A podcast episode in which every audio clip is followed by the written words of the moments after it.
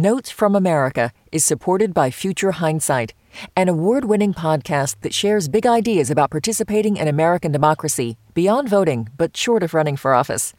Join host Mila Atmos for stimulating and incisive conversations with citizen changemakers on topics ranging from gerrymandering, policing equity, and voting rights. In this election year, Future Hindsight offers an unaffiliated perspective into what's at stake and how citizens can make an impact at the local, state, and national level. You'll always come away with something hopeful. Tune in every Thursday to get engaged and stay engaged. Listener supported. WNYC Studios. Welcome to America, where if you're any kind of different that they don't agree with, you don't get rights at all. A procedure that should only be between the minor, their doctor, and the parent is now being controlled by the government. Transphobia is very scary. As a parent of not one, but two trans children, I am terrified. I never post videos of my kids because transphobia is scary. Transgenderism must be eradicated from public life in time. To my friends and family that like to tell me, I want to see it from both sides. This is the other side. Complete eradication. We call that genocide in history. Thank you. It is our job to not let this happen. So get your friends to vote, organize protests across the country. I will make videos on it. Please stay. It's hard, but please stay.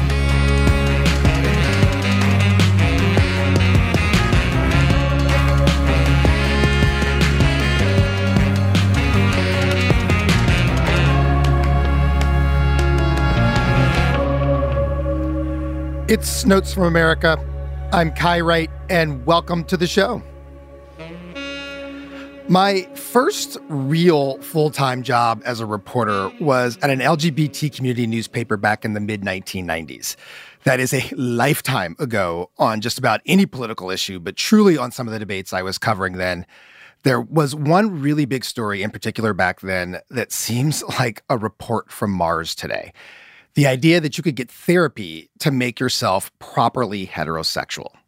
Gay conversion therapy, as it was called, has been well and truly discredited, and few well meaning people would today suggest that my therapist should try convincing me that I'm actually straight. But conversion therapy remains very much alive when it comes to transgender people. And moreover, if you want to understand why there's an eruption of bills targeting transgender people in state legislatures around the country, you have to understand the history of this particular idea. This week, we're going to talk about that history and where it fits in the ideology of the Christian nationalist movement. And we're going to check in with an advocate in Tennessee who's been working with families affected by that state's new law banning gender affirming care for minors. I'm joined first by Imara Jones. She's the founder of TransLash Media and host of their podcast, The Anti Trans Hate Machine A Plot Against Equality. Season two of the podcast launches later this month, and it begins with a deep dive into the history of conversion therapy. And Imara, it is nice to have you back on the show. Thanks for having me. I think it was two years ago when we were talking about this about this thing. very thing, and you were predicting exactly where we're at. Um, so you did you you begin this season, this new season of your podcast with you know this deep dive from decades in the past, talking about the history of conversion therapy. Why, why start there? It's important because the entire predicate on the these bills is that transness is not a real thing. It's a made up thing. And that's not an idea that's actually shared by the medical or the psychological community. It's it's literally a made up notion. And so we began looking at well, where does the idea of anything related to transness or sexual orientation come up first as a made up idea? And when we dug into it, it was um, due to the entire conversation around conversion therapy. And I think that we have to understand that conversion therapy would have died out in the 1980s were it not for essentially one man. And that's James Dobson, who ran the Family Research Council, who single handedly found a way to not only maintain the idea, but set up a network of thousands of therapists who would work alongside of him, driven by religious ideology to maintain it. And everything that they did to maintain conversion therapy, setting up pseudoscientific groups and finding, quote, ex gays, all of whom now have renounced that, was essentially the road test for everything they've done on essentially transness as something that is real or not. Um, and so, in order to understand how this conversation, where this notion came from, how the conversation has been maintained, and how they've essentially successfully run this disinformation campaign against trans people, which became the predicate for these bills, you've got to understand what happened with conversion therapy. And when and when and how did that pivot happen to saying, okay, well, we're we're gonna focus this on trans people? the conversion therapy piece of it? It really began, well, for the longest time, not surprising to anyone who is watching how the present conversation has somehow morphed into drag queens, right? Like there's this weird conglomeration of anything outside of the gender binary on the right. So for the longest time, transness was wrapped into their campaign against um, gays and lesbians in particular. And so for the longest time, they just wrapped the whole notion mm-hmm. of transness in with that. And so conversion therapy was wrapped into that. Around the time of the 2009 ish period, they began to understand that uh, gays and lesbians were beginning to find wider acceptance in society. They kind of noticed it first around the don't say, I'm sorry, don't ask, don't tell era, but really beginning in this 2008 ish, nine ish mm-hmm. era. And so they began to understand pretty quickly that there was a possibility that they may lose this fight. And so they actually began to set up new pseudoscientific organizations focused on trans people during that time. So, what's fascinating to everyone who says that the right wing is responding to trans visibility, what's fascinating is because they're such good at cultural listening, they've understood where the debate and the arguments were going even before people inside of the movement have understood that. Long and long ago, yeah. Yeah. Uh, uh. And, and, you know, you say in the podcast that we have to understand all of this when we start now hearing phrases like social contagion and indoctrination right. sessions. And so right. these are ideas that say, you know, that part of the growth in young people who are uh, identify. Well, I don't, I don't even know if that's the right way to put it, but the argument is that there's a growing number of young people who are identifying uh, as trans or are exploring their gender journeys, uh, and that it's a consequence of a contagion that is spreading right. socially. Um, you talked with a mother um, who really struggled with this idea when her daughter mm-hmm. came out. Um, uh-huh. and and and I thought her story was really powerful. Um, can you just introduce uh-huh. us to that story quickly, um, and and and how how she came to this idea of social contagion? Uh-huh. Now, for the full story, everyone will have to listen to the podcast when it launches on March 31st. So we're not going to preview too much, but yes. What happened, what's so interesting about this family, Kai, is that this family is one where everyone essentially is deeply rational if you were to look at them from the outside, they should be immune to these ideas. They're not religious.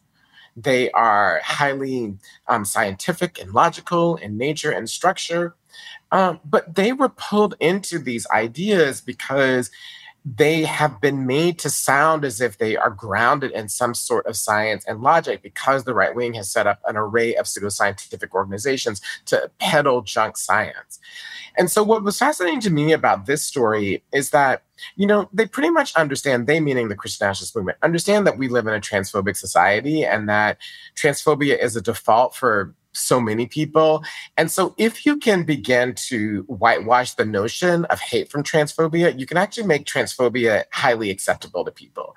And that's ex- essentially what happened in this family, where they played on the discomfort that this this um, mother had about their child being trans, and through a series of conversations seeded um, on the internet and on a couple of sites in particular with these ideas, essentially drew this parent into kind of a four year uh, stalling of um, blocking the transition of, of their kid to really serious harm to that child and to their family.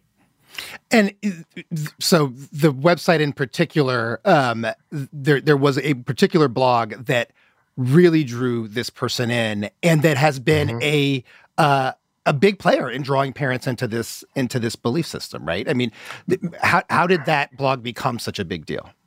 Hmm. So it's a it's a pariah. I wish I wish we could refer to it in the past tense. I wish we could say that it was. The problem is that it still actively is. Essentially, it it started out as a gathering place for parents who were trans skeptical or out and out um, hostile to their parent. And because the conversation in this site grew, it pulled in, it began to act as a center of gravity for Christian nationalist um, organizations and, and uh, movements, uh, fringe Jungian psychotherapists. Uh, various people who are questioning transness overall, um, strange um, strange sort of scientists who somehow used the conversation there to become even more prominent.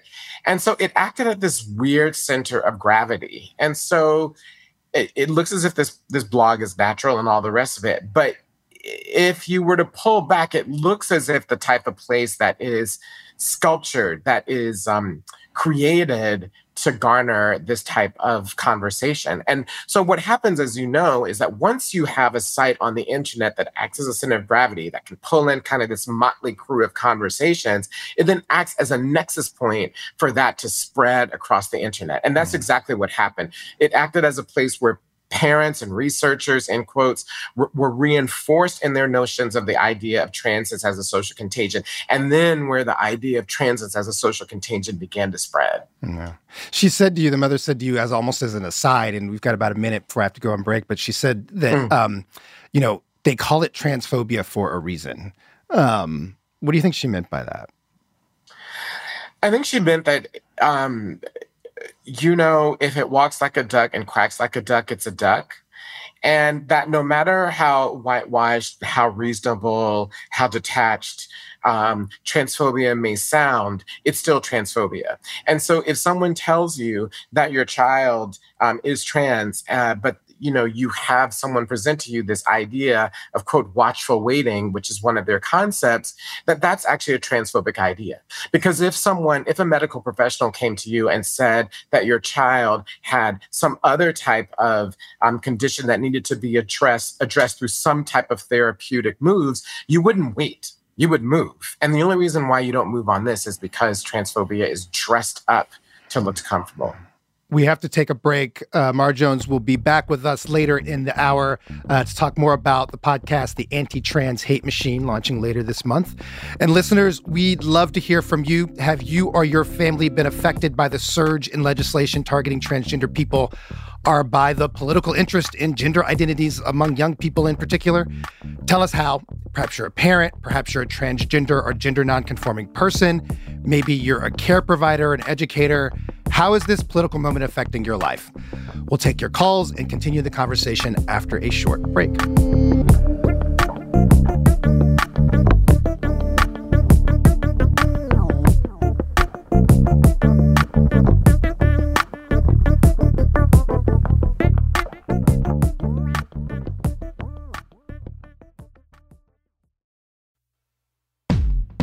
Hi everyone, I'm Rahima and I help produce the show.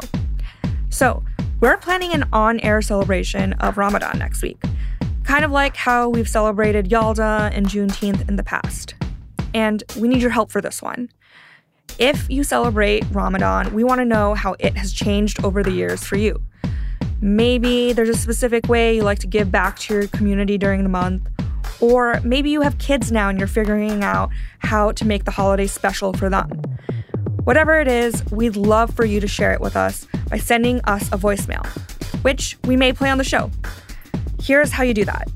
Just go to notesfromamerica.org and click on the green button that says Start Recording.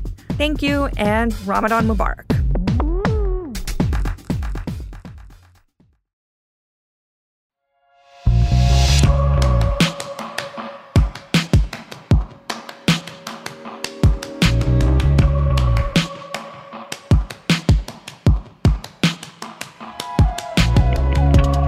It's Notes from America. I'm Kai Wright, and this week we are talking about the surge in bills targeting transgender people in state legislatures around the country.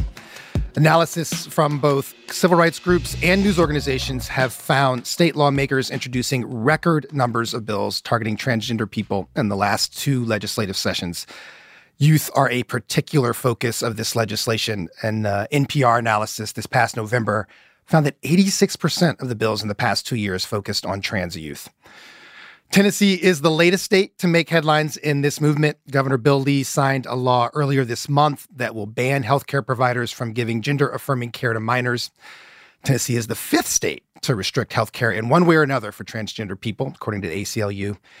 And it's the first state to restrict drag performances in public places, though there are several similar bills making their way through other state legislatures. Before the break, I was speaking with Imara Jones, founder of TransLash Media, about the history behind this moment.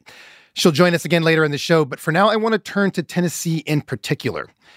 Henry Seaton is the trans justice advocate at the ACLU of Tennessee, which is one of the civil rights groups that I believe have sued to challenge the state and the new law in Tennessee. He joins me now. Henry, thanks for coming on the show. Yeah, thank you, Kai. I really appreciate it. You guys have filed suit, right? So we are preparing to file suit at the moment, but we have uh, made a statement with the ACLU, like the national organization, and mm-hmm. Lambda Legal as well, uh, gotcha. saying that we will be on the books with a lawsuit pretty soon. Gotcha. So, can you first just help people understand what this new law means for individual people in their lives? Like, when it takes effect, um, what will it mean for transgender youth and their families?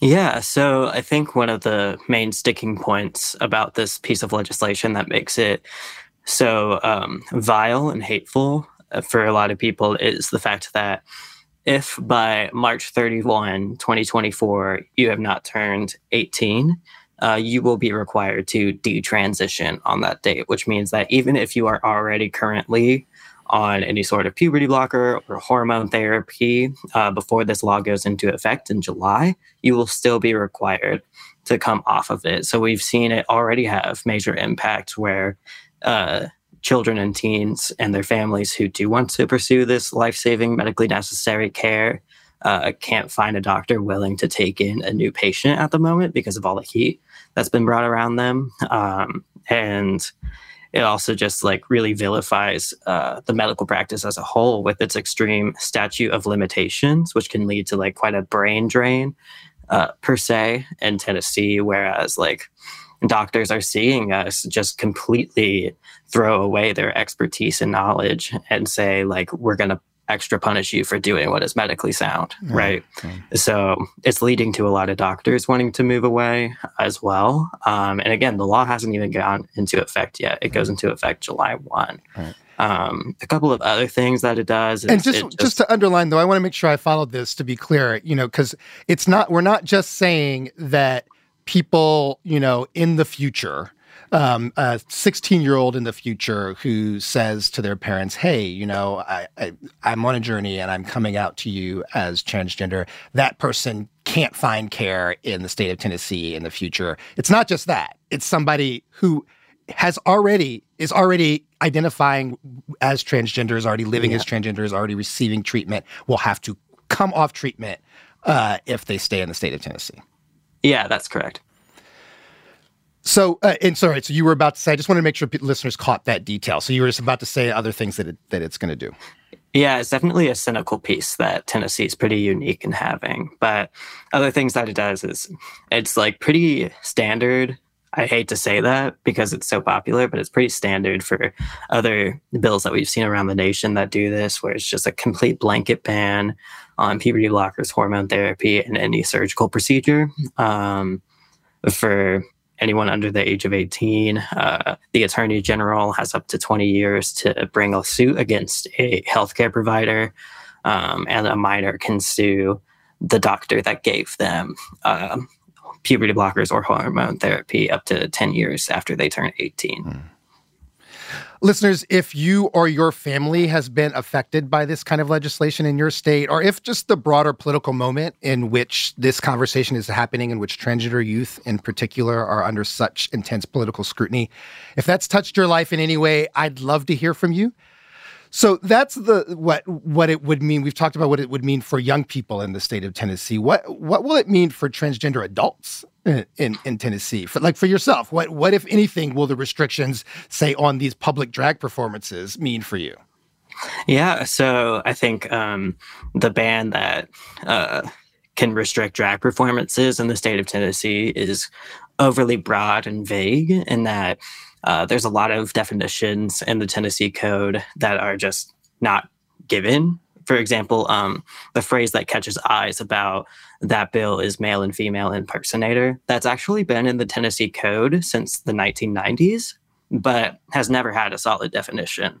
So let's say, for example, um, a trans person who identifies as like a man or like me, for example, let's say that I'm a trans man um, and I go down the street and I'm wearing um, masculine clothing, but as someone who's like publicly and openly transgender, I can be seen as a male impersonator. Because I'm in public and on a sidewalk where kids could potentially see me, even if I'm in my own home and have a window open and someone sees me, uh, that could mean I could get charged with a, a class A misdemeanor, or if I get a repeat offense, it's a class E felony for repeat offenses. Yeah.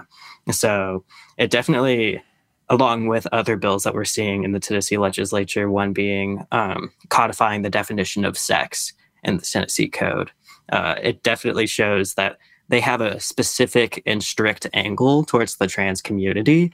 And even with a healthcare ban for minors, they are forcing minors to go through physical changes that they don't want. And that will affect them into adulthood as well. If we are forcing people to go through a puberty that they do not align with or will bring them a lot of suffering, it will create permanent changes to their body regardless. Right. You, you work with families affected by this. And I wonder how often you encounter well meaning parents um, who are genuinely struggling with their kids' gender journeys and who hear about these laws and think, well, that makes sense to me. Um, that's uh, parental rights. That's parental oversight.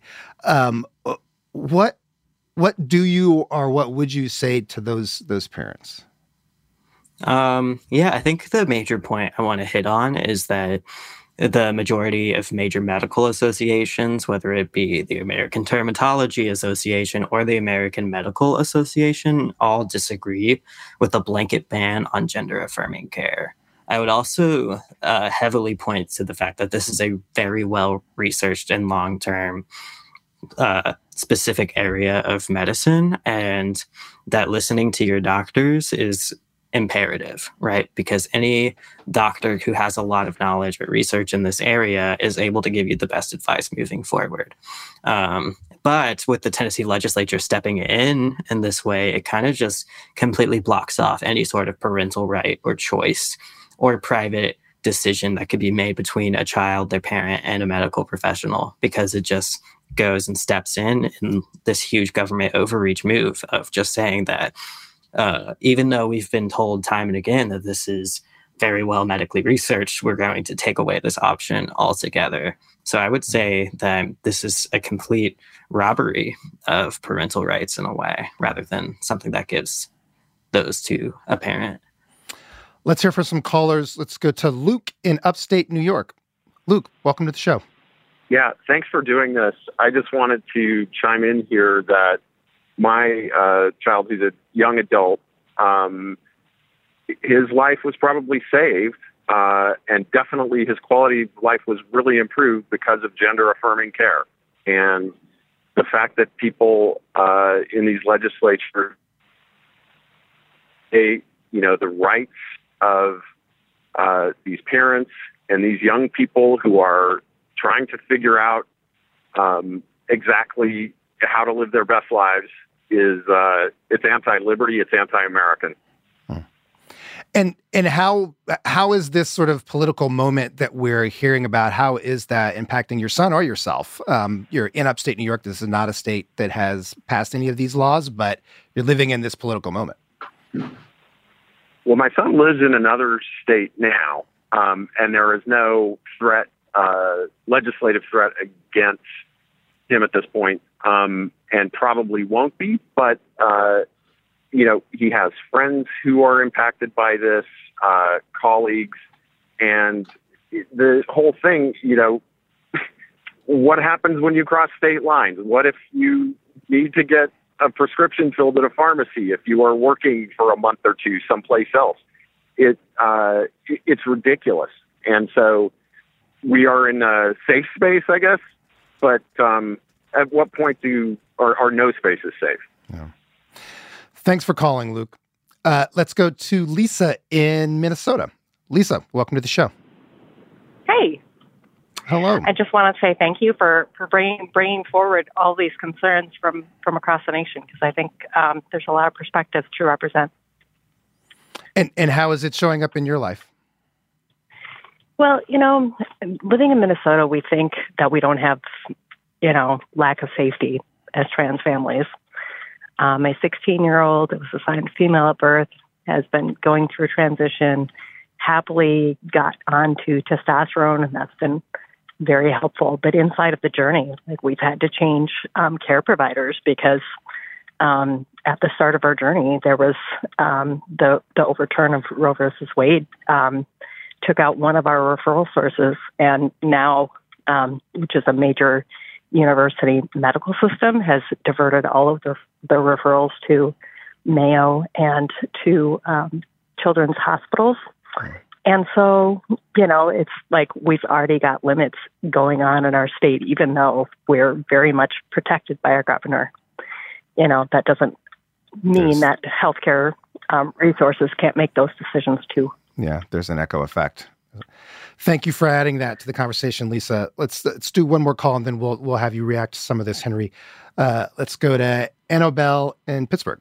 Annabelle, welcome to the show. Hello, thank you. Um, just a, a, quick side note. My name is Annon, A N N O N. Oh, sorry. Um, but I just wanted to, no, it's all good. It's all good. It's kind of hard over the phone, but mm-hmm. I just wanted to put in my two cents as a non binary and trans person who identifies as trans individual. Um, I'm 22. I'm soon to be graduating college. Um, I'm in a, pro- a program that looks at environmental sustainability, and I see this as a future where I could possibly travel a lot and be able to help a lot of people. But I also fear for um, my peers, people in other countries who won't be able to fill like live to their fullest extent because they're being repressed in such a way. It's just very heartbreaking. Mm. And I'm fortunate enough that at my um, age and my location, I've been able to pursue um, various forms of gender affirming care that have made my life um, so much more comfortable and and enjoyable. And I just um, it truly pains me to hear about the discrimination and just the terrible ideas that are coming forward with no scientific basis. So, yeah. Thank you for that. Thank you for that. Yeah. Henry. Thank you. Henry, in all three of those calls, anything that jumped out to you that you want to comment on? Yeah, I really um, appreciate the point being brought up about uh, the overturn of Roe v. Wade because just like how we saw a balloon and abortion appointments needing to be made in places like California, Oregon, because um, the, that option was taken away in states like Tennessee, for example. Um, it's kind of the same way with gender affirming care, right? Because it's being restricted in so many areas, it will require people to go out of state to receive their care. So this will have that echo effect that you mentioned of having an impact on basically everyone right? Because it will make it to where it's harder to get appointments, not just for people in these states where it's banned, but for people in states where it's not banned, where people have had to flee to. You know, I hear from families all the time that have fled to areas like Chicago or New York uh, because in Tennessee we've restricted gender affirming care and because we don't know what the future of that can look like for parents. You know, there was originally, or rather, no, there was an amendment on the bill at one point that would have defined gender affirming care as child abuse. Um, fortunately, it was taken away, but who knows when that could come back again? You know what I mean? Yeah. So this will kind of have that echo effect uh, where it will just ripple out to the entirety of the nation, it seems. Um, and as someone who received gender affirming care as a minor, uh, I was 17 when I received my first dose of testosterone here in Tennessee. Um, it's like safe to say that this saved my life as well. I know that a lot of people have said the same thing. You know, I was um, unsuccessful in treating my mental health disorders until I was able to kind of build the foundation that testosterone set down for me because I was able to look in the mirror and see myself. Mm-hmm. I could only then be able to see a future and try to work around being able to live into myself because I actually had a sense of self for once in my life, you know? Um, yeah. Yeah. So it's really heartbreaking to hear all of the people that are nervous or scared. Um, but it's also really important to be realistic about how this impacts the entirety of the nation. And as these continue to pass, it will just make it worse and worse for all of us, not just some of us. Uh, in, in about a minute, we have to take a break. But earlier in the show, when I was talking to Imara Jones about the history of this uh, of this movement, and we talked about social contagion, uh, how, that idea. How often was that part of the debate in passing the bill in in Tennessee?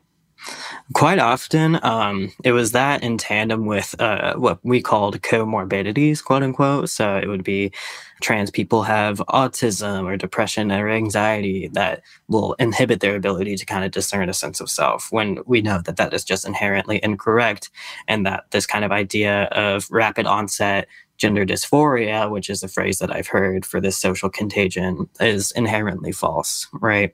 But it is a huge talking point because it kind of strikes into that fear. It taps into that fear of being like, you know, it's not just these children who live in these big cities. It can be your child in your conservative family too.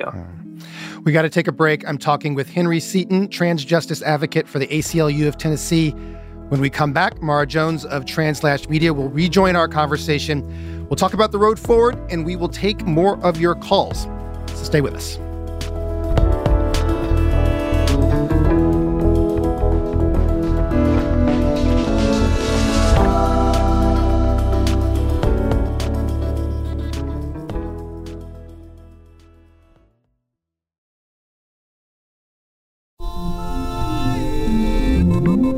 I'm David Remnick, host of the New Yorker Radio Hour. There's nothing like finding a story you can really sink into that lets you tune out the noise and focus on what matters. In print or here on the podcast, The New Yorker brings you thoughtfulness and depth and even humor that you can't find anywhere else. So please join me every week for the New Yorker Radio Hour, wherever you listen to podcasts.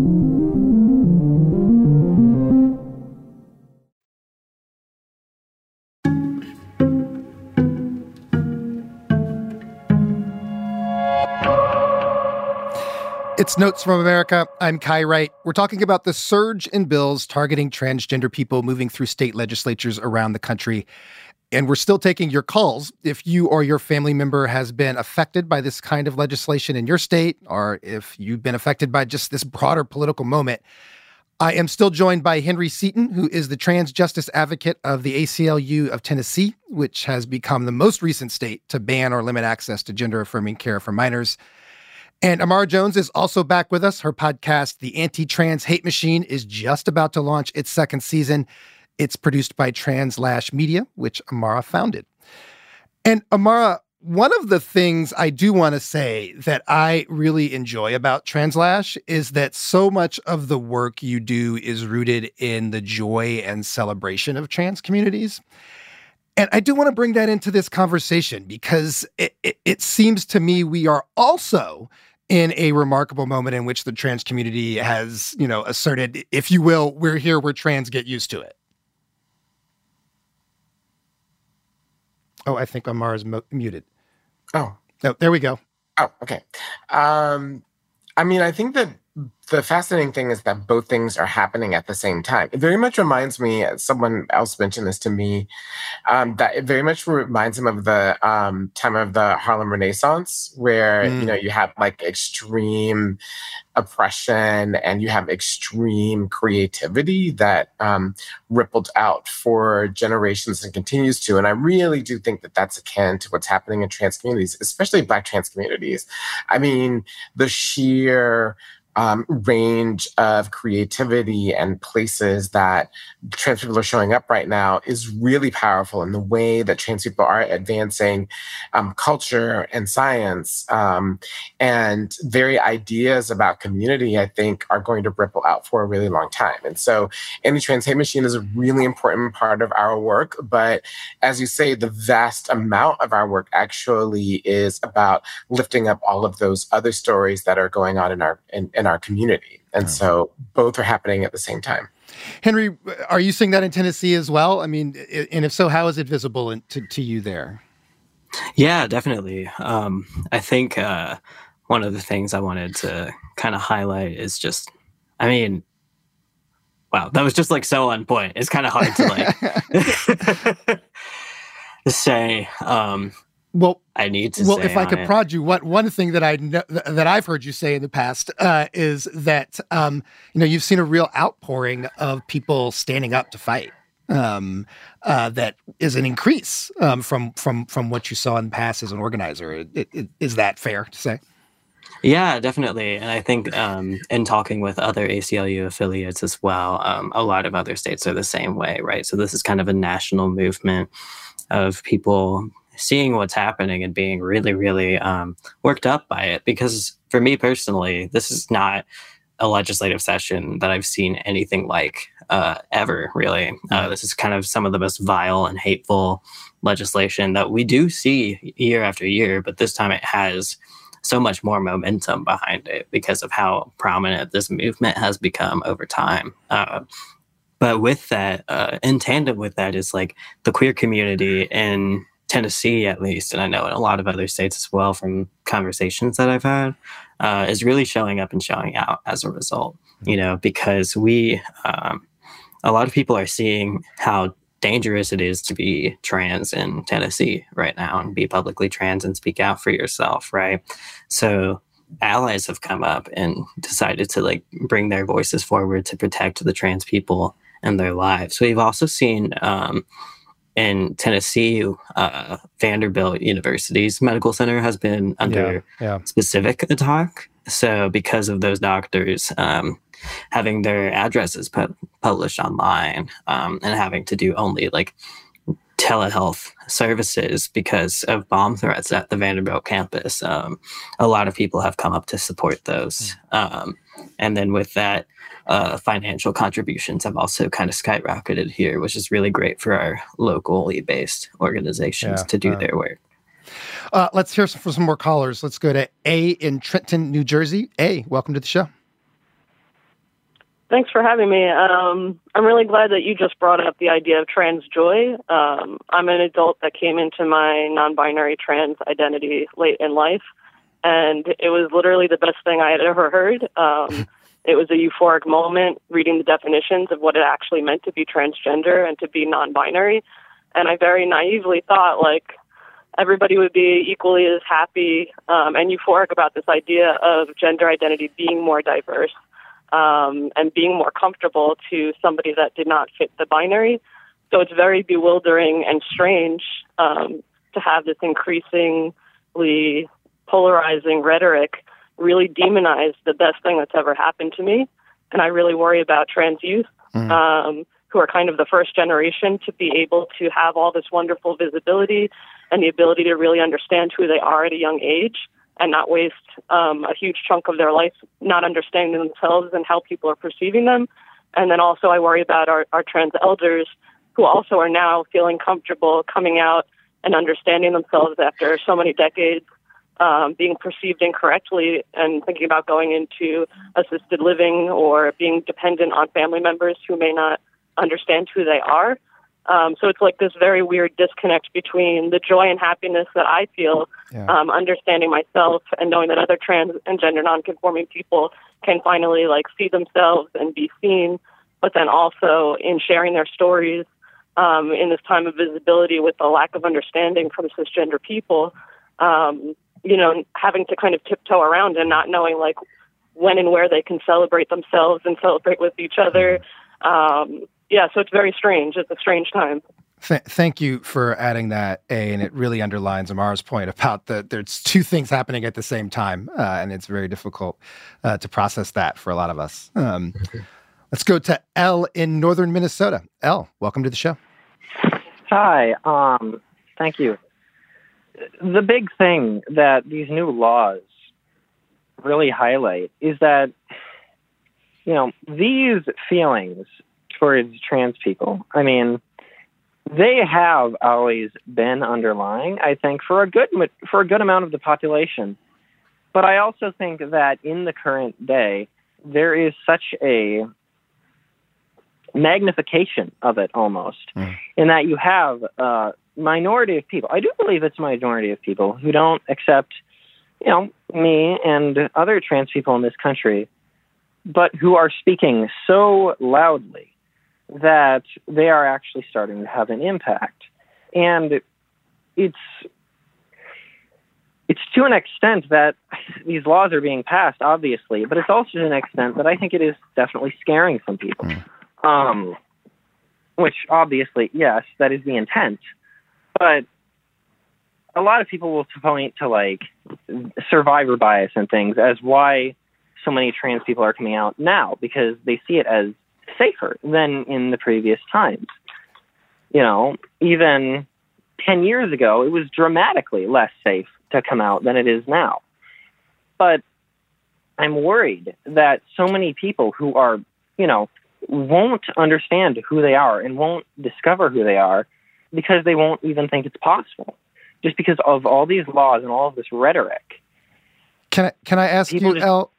Uh, uh, I gather um, you mentioned to uh, our producer that you spoke to that, that you have not come out to your family as trans, and I wonder how this moment shapes that well, choice for you.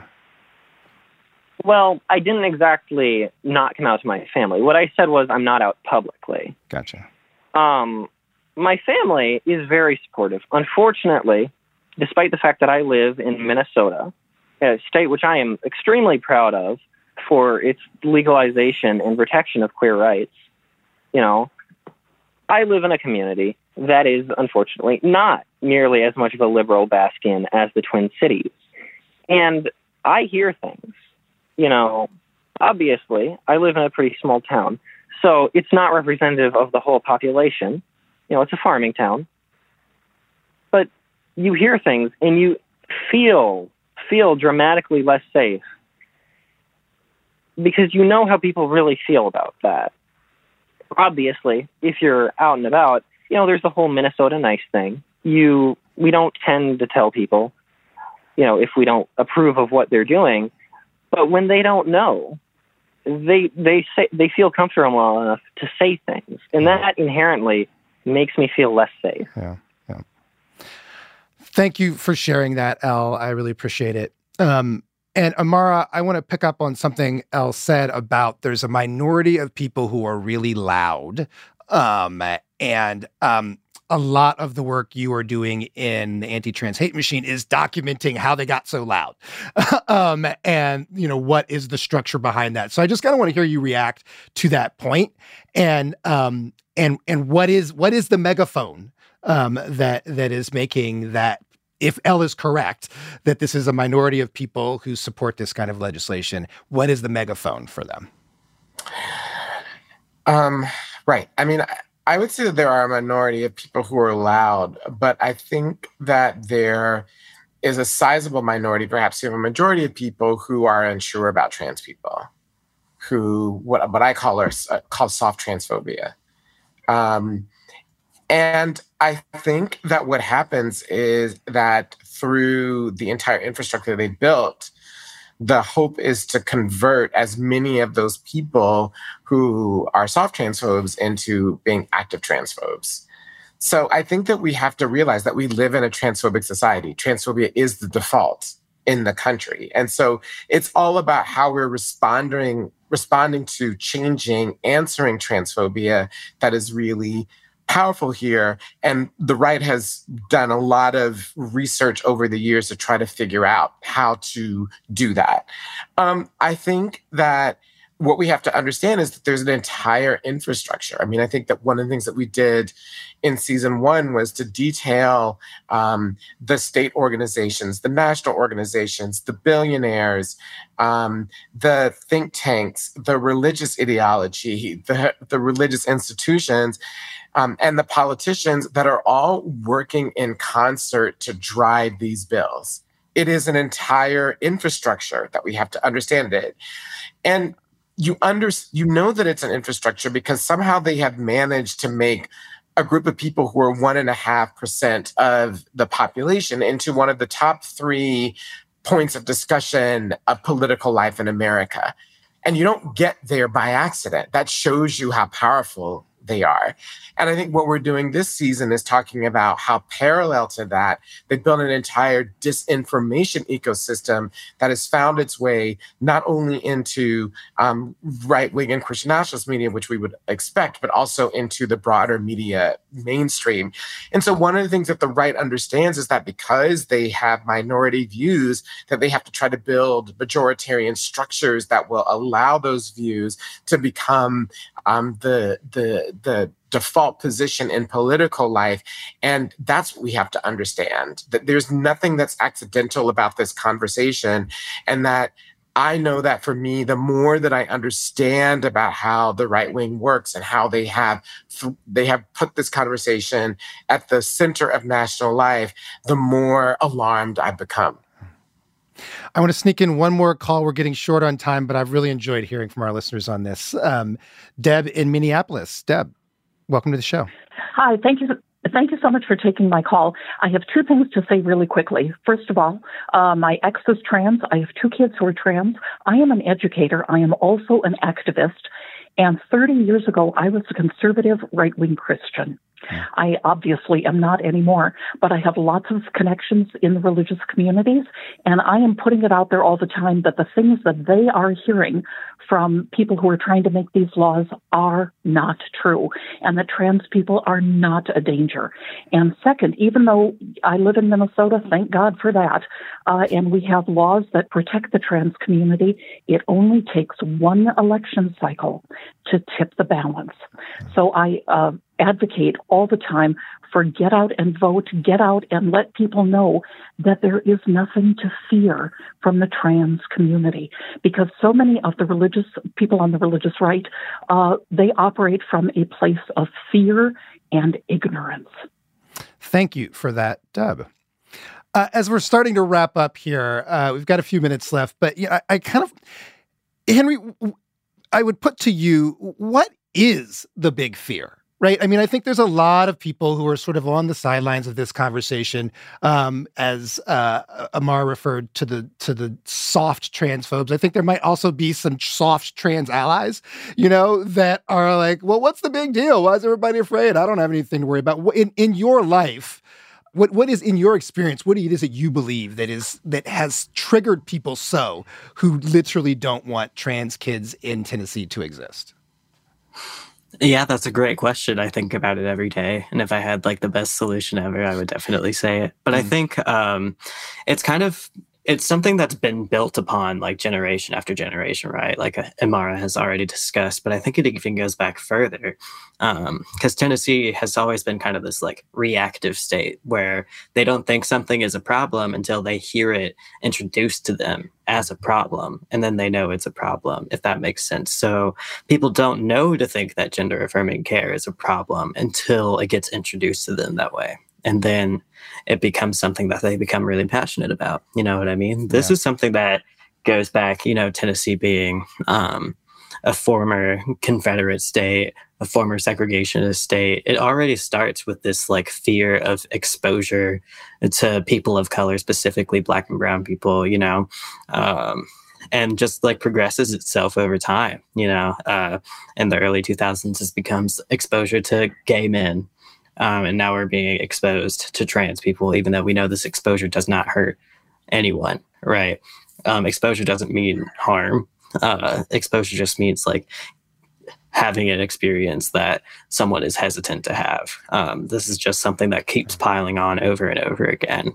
Um, and in this kind of go around, it's the trans community. Yeah. Um, so I would say it's really hard to say what the specific fear about trans people is because you have to look back like centuries Yeah. to see how this is just all kind of built upon itself from a really like a former slave state, former segregation state, and now it just continues forward. Imara, it, I, as a, as a great communicator, can you give me ten seconds on what what is the real fear here?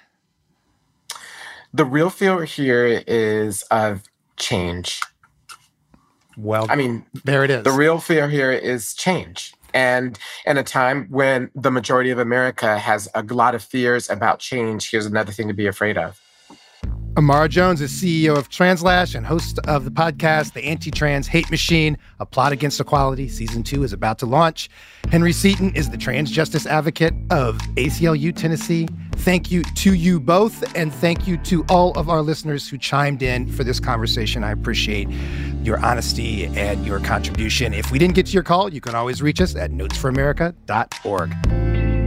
Notes from America is a production of WNYC Studios. Follow us wherever you get your podcast and on Instagram at Notes with Kai. Theme music and mixing by Jared Paul. Milton Ruiz was our live engineer this week.